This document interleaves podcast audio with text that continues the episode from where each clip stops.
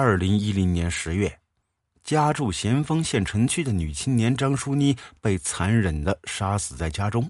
她生前购买了一百零六万元人身意外伤害保险，买了巨额保险的她，为什么会遭到杀身之祸呢？随着警方调查，一桩谋杀案浮出水面。二零一零年十月二十六日，咸丰县幺幺零指挥中心的报警电话突然响起来。报警人梁子军称家中被盗。梁子军四十一岁，在咸丰一家爆破公司打工。接警之后，咸丰县高乐山镇派出所刑警中队民警立刻前往梁子军位于沿河路原纪委一栋二单元三楼一号宿舍。民警一走进梁家门口，就发现几滴血迹。报案称是家里被盗，可为什么地上还会有血迹呢？这引起了民警的警觉。进入房间之后，民警发现屋内杂乱无章，有明显的翻动痕迹。随着民警搜查，一具女尸赫然出现在卧室衣柜里。办案民警立刻将这情况向县公安局领导汇报，并封锁了现场。技术人员、勘查人员也迅速赶到现场。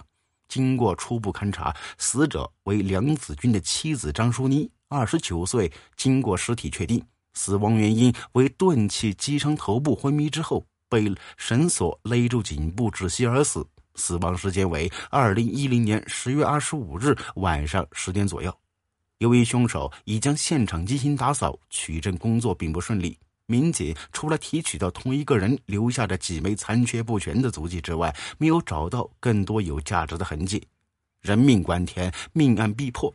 咸丰公安局立刻成立了幺零二六命案侦破专组。此案究竟是财杀、情杀还是仇杀？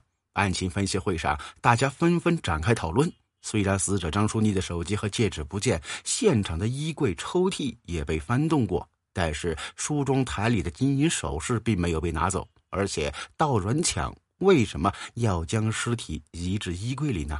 张淑妮和梁子军于两千零九年七月结婚，社会关系都比较复杂，案件存在情杀和仇杀的可能性。围绕种种可能，咸丰县公安局抽调二十多名精兵强将，兵分多路展开侦破工作。案发现场留下的唯一线索就是几枚残缺不全的足迹。咸丰县公安局专门请来省公安厅的足迹学专家，对足迹进行勘验。专案组部分民警对辖区内的鞋店进行调查，但没找到线索。于是，他们又将调查的范围扩大到了重庆黔江县、湖南龙山县、湖北恩施等其他县市。然而，排查工作近一个月，对鞋店走访的民警也没有新的线索。试图通过一些找人的方法，遇上困难。在外围走访时，民警发现，在离案发现场不远的路边有一个监控探头。那么，凶手作案时会不会留下身影呢？民警对监控录像进行调看。就在民警通过鞋印、监控录像进行调查时，另一部分办案民警同时围绕张淑妮、梁子军的社会关系展开调查。民警通过走访了解到，两人是再婚。张淑妮和梁子军结婚后，与外人接触不多。梁子军虽然接触的人比较多，但没有与外人结仇。那么会不会是张淑妮身边的人做的案呢？于是专案组又将死者生前关系密切的人一个个通知到了公安局，一个个试脚印。足迹专家对足印进行比对，可结果还是让人失望。这些人的嫌疑一一被否定。专案组再次召开案件分析会，要求工作再仔细，调查范围再扩大。他们调取了张淑妮、梁子军相关人员的通话记录。而且将十月二十五日全县宾馆住宿人员的名单全部调查，逐一排查。同时，对案发当日所有进出咸丰的人员和车辆一一排查，对近期的盗窃、抢劫案件嫌疑人进行排查，调取了全城所有监控视频进行观看。半个月时间过去了，民警花了巨大精力，依然没有找到线索。犯罪嫌疑人仿佛人间蒸发，案件侦破陷入了僵局。离案件发生之后已经过去一个月，可是侦破还是毫无进展。这桩命案在咸丰引起了极大关注。在民警对张淑妮的母亲走访时，他给警方提供了一个信息：梁子军和张淑妮领取结婚证不久，二人曾一次性投入八万元购买了一份泰康人寿意外伤害和死亡保险，保值三十二万。被保险人是张淑妮，受益人是梁子军。民警在调查中发现，梁子军并不太富裕，那他为什么会一次性投入八万元买保险呢？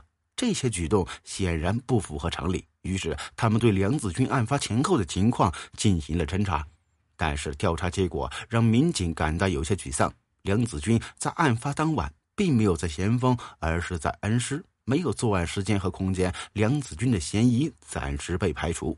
案件分析会再次召开，民警围着保险展开讨论。如果说并不富裕的梁子军一次性投入八万元买保险是理财，那么他要是在其他保险公司还继续投保的话，就有些不符合常理了。于是，民警马上对其他保险公司进行调查。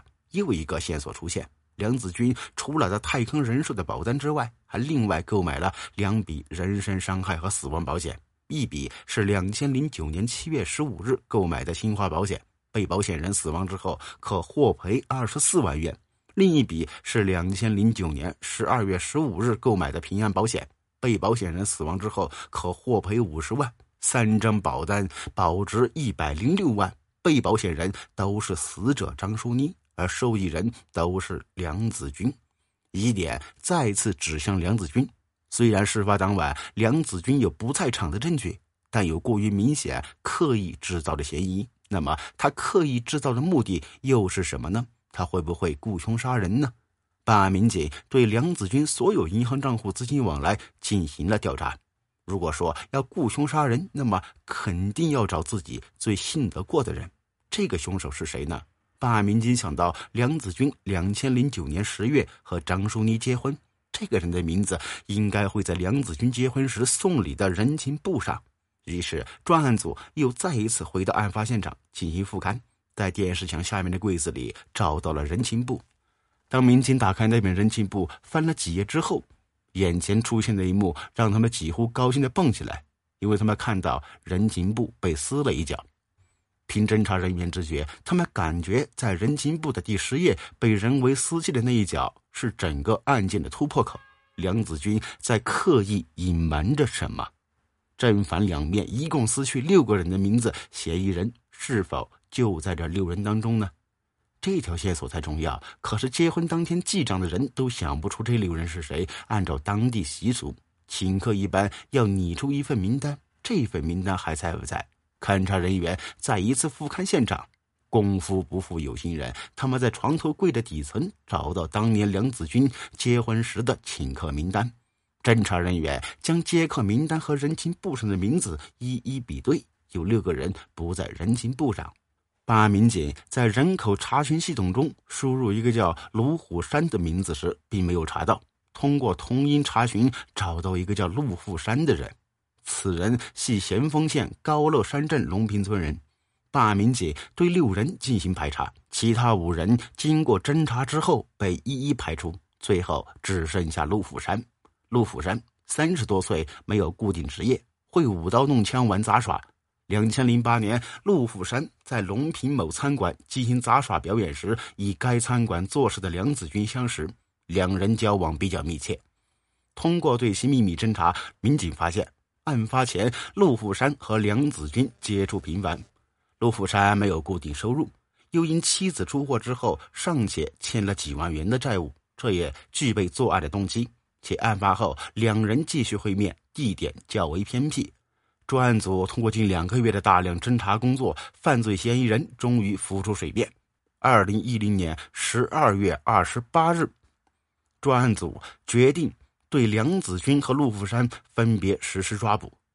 梁子军和陆富山被抓捕之后，开始是负隅顽抗，但随着审讯深入，两人在大量证据面前，不得不交代了自己的犯罪事实。从二零一零年初至十月的时间里，他们俩曾数次对犯罪步骤精心密谋策划，三次实施杀人计划，直至第四次将张淑妮残忍杀害。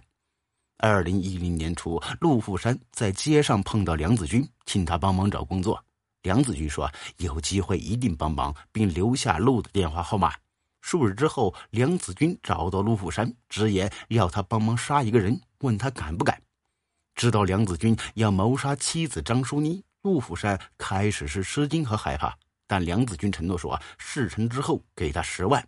于是他决定铤而走险，如何不留痕迹的杀死张淑妮，不被警方识破，又能拿到保费？梁子军曾三次刻意制造不在现场的证据，让陆福山潜入其家对张淑妮下手，但是都因为各种原因没有成功。三次没能得手，张淑妮有了一定程度的怀疑。眼看梁子军买的五十万保单快到期，梁子军多次催促陆福山，并给张淑妮编造谎言，说陆福山是他做走私生意的朋友，对谁都不要说。二零一零年十月四号，陆福山偷偷潜入钱江，本来穿四十码的鞋，却特意购买了一双三十六码的解放鞋，然后用刀将鞋底的花纹修改，并购买了一条绳索。二零一零年十月二十四日，梁子军将买的三张手机卡中的一张交给张淑妮，说自己要去恩施看病。晚上，陆福山要来拿银行卡，叫他当天晚上换上新卡，在家中等待陆福山回过来。当天晚上六点多，张淑妮回到家中之后，就在家里一边上网看电视，一边等着陆福山。梁子军到了恩施之后，打电话催促陆福山赶紧动手。二十五日晚上二十一点。陆福山换上迷彩服，身上经过特殊改造的解放鞋，绕过斜对着纪委宿舍的监控探头，来到梁家楼下。